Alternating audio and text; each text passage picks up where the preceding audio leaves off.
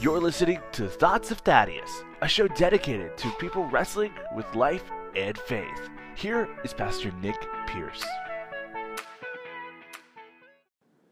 Good morning, good afternoon, good evening. This is Nick Pierce. Thank you so much for tuning in to Thoughts of Thaddeus as we discuss uh, issues of life and faith and what does it look like just for ordinary, normal people who love Jesus, who love the world around us, and how do we live in that? Uh, you know, I try to attack that concept that we need to be super Christians or these superheroes of the faith, and and sometimes we get so bogged down because we're not, you know, some of these heroes of the faith or the per se celebrity pastors that we see, and um, you know, what does it look like for just ordinary people with jobs and families and and just normal life? What does this look like to follow Christ? So, hey, today we're going to be talking about forgiveness, talking about mercy and justice, and how all of these kind of flow together. Uh, so, you know, one of the questions that you hear quite a lot, and a lot of times I believe it's on the outside of the church that people are saying against the church, uh, but that question is how can a loving God allow bad things happen to good people? Or even just why would God allow that uh, to even happen? If God is all knowing, He's all powerful, He's all loving, big fancy words there that we could use, but if God is all those things, then why does He allow bad things happen? So we'll even take the good people part of out. Why does He allow bad things happen? And how do we respond to that question? Because it is a hard one. I fully believe and know uh, people walk away from their faith. Um, not because of an intellectual thing, it's usually when something happens in their life with an unexpected, negative, painful, hurtful uh, end to whatever situation it is that causes us to question God's goodness. Um, I, I fully understand that. I remember being 17 and being taught, you know, God won't give you more than what you can handle. And then when some things happened in my life, it's like, well, hold on, this is more than I can handle. But I thought God would never do that. So I checked out from that, you know. And side note for that, it was, I was just call it what it is. I was taught wrong. It's not that God won't give you more than you can handle. Uh, the scripture verse is God won't allow you to be tempted beyond what you're able. But God will absolutely give you things in your life that are more than what you can handle so that you will depend on Him. Because if you're able to carry and handle everything in your life, you know, the need for God that even for us to recognize and to call out to God to step into our life is uh, there there isn't that there. So so so going back to the original question, why does God allow bad things to happen in our world? And I think in in a similar response, a question that we can ask from inside the church to those on the outside that are struggling with that same question. So they're struggling with, okay, God's all knowing, all loving, all powerful. And why does He allow bad things to happen? I think a, uh, a very similar question that we could ask of them is how can a perfectly just God, so God is completely just, He's not going to blink an eye at sin or when people do wrong uh, you know, he's he's not just you know you can't bribe him, you can't pay him off enough. He's he is perfectly just. So how can a perfectly just God show mercy? And that's the real essence of the cross is how does God show mercy to humans to man whom he created and still destroy and conquer sin. Because those two things aren't separated. There's not like a jar of sin and humans, and they're separated. Like sin and humanity are shackled together. And so, how does he destroy one but preserve the other? And isn't that just God's heart that, you know, because he could destroy sin and innocent, not even innocent bystanders, but the bystanders of it could be that humanity's can be destroyed as well, but sin needs to be destroyed. But he wants to destroy sin, overcome sin, and preserve humanity. And even further, he wants to drive that sin out of us so that we can be reconciled and restored back to him. So, how can this perfectly just God, who can't blink at sin and say, okay, but because I love uh, humans, I'll allow sin to happen uh, because I don't want to destroy them. No, no, he's he's perfectly just and he's perfectly going to destroy sin. See that on the cross. But how will he also restore humanity in that process? So how can a just God show mercy? So, you know what honestly for me when I think through this and I study this, just what brings me to my knees and studying about how God is just is that he chose to be the justifier. See, he's not just the standard of what justice is, but he's the justifier. See, it's easy to seek justice when wrong, but are we willing to be the justifier as well? Are we willing to be the one that's going to bring restoration and reconciliation to the situation?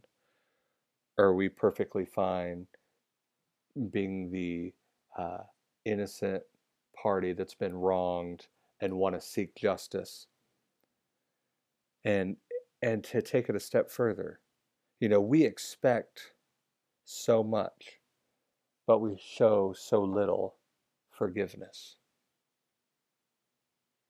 And that just hits me. And I and I really do believe that the church is a place that it's the church is a place where it will be impossible for us to never hurt each other. We're going to wrong each other. We're going to offend each other because we're sinful, broken people, restored, reconciled to God, but still live in this broken world with this sin nature, and we're not perfect yet. We're, we, we all are smack dab in the middle of our own sanctification. And because of that, we're going to hurt each other's feelings. And so the church will never be a place that will be in perfect peace, perfect harmony, perfect unity. We will always offend each other and hurt each other. But what the church must always be is a place of forgiveness, a place of healing, and a place of reconciliation. And I think that's huge. And, and we always need to put it in the lens of the cross to understand how much we have been forgiven so that we would forgive others. Because no matter how bad somebody has hurt you or offended you, we are much closer uh, compared to the righteousness of Christ.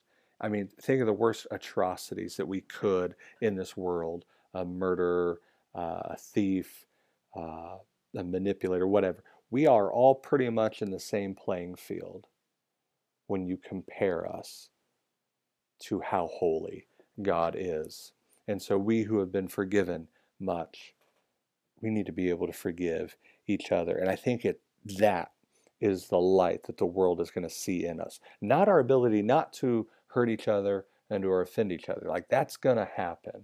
We try to avoid it. We try to, you know, put guardrails up in our lives to prevent that, but that's going to happen. But what the church must always be is a place of forgiveness and unity. And our ability to forgive and not seek revenge, it's going to puzzle the world. But could it possibly create and those that see it a curiosity to find our motivation, or better, our motivator? So when people outside of the church see mercy and forgiveness that we show each other and they're curious by that because that's different than the world. The world is about revenge and and you guys are forgiving each other and loving each other massive things. Why is that? What, what's the motivation behind that? And it's like, well, it's not a thing, it's a person. It's Jesus Christ. That's what the church must always be a light, pointing people to Jesus by how normal, everyday people live for Christ. Just in the small things of life, living for Him. That is what we're going to be. So, how can a just God show mercy? You look to the cross. And and even the, the question on outside of the church looking in, how can a God who's all loving, all knowing, and all powerful allow bad things to happen? Here's the thing is we are not all knowing, we are not all loving, and we are not all powerful. And I think sometimes this isn't a blanket statement for every bad thing that ever happens, but I think sometimes our ability to know the fullness of what's going on is kept from us for our protection. You know, nothing surprises God. Nothing is outside of his control. And I fully believe that he is good. Romans 8:28. God causes all things for the good of those who love him and are called according to his purpose. So there's a little bit of a qualifier there. Talking about within within the body of Christ. And so whatever comes across my desk, my life that I've that that God has called me to take up, if there's something that I don't understand or don't know, that's where my faith steps in and I trust the Lord that He never meant for me to carry that. See, there is things that He does reveal to me, and I know what's going on, but there are certain times that there's not. And instead of in in frustration, which can happen, in uh, anger, which can happen, of wondering why this is going on, I distrust if God is all knowing, all loving, all powerful, then that's not meant for me to carry because He doesn't make mistakes and He knows all things. And I and my faith and my trust is that one day those answers will be provided and it'll make perfect sense. I think every one of us, when we stand before God and we are allowed into His presence and into his kingdom and we live with him for eternity. I I fully do not believe that any of us will say, "Ah, Jesus, there was a better way. You didn't have to do this in this season of my life." I think every one of us will say, "That's exactly what needed to happen." And so I just encourage you when there's things in your life that you don't understand or what are going on, just trust. I think this is uh, Paul Tripp says it this way. Whatever is unknown or out of your control, whatever that concept, whatever that situation is in your life, just trust that it is in perfect sovereign hands. It may seem chaotic, it may seem out of control, or un, it's the unknown to you but trust that it's in perfect sovereign hands. So again, it goes back to it's not what I know, it's, it's who I know. And if I know this thing, which is unknown to me, but I know that it is in perfect sovereign hands, that, that gives me rest. And I might not be able to articulate fully why bad things happen, but I know one day God who's perfect in his love, his grace, His mercy, His truth, and His justice. You know, some people ask why why doesn't God do anything about all these things? And my response is always just because he hasn't doesn't mean he won't. There is coming a day that every knee will bow, every tongue will confess that he is Lord. So, what do we do until that day? Micah 6 8. I love this. Uh, Casting Crowns even turned it into a song, which helps me even uh, remember it more. He has told you, O oh man, what is good. And what does the Lord require of you, require of me, but to do justice, to love kindness, and to walk humbly with your God. So I encourage you until that day do justice, seek justice, love kindness, and walk humbly with the Lord. So thanks for tuning in. Uh, would love if you have any other questions, hit me up on social media. Would love to see what you guys think, and have a great day. Bye. Thanks for listening to Thoughts of Thaddeus. If you have any questions about God or want to get deeper into your faith, feel free to hit Pastor Nick Pierce up on Instagram at Nikkus1. That's N I K K U S 1. Thanks and have a great day.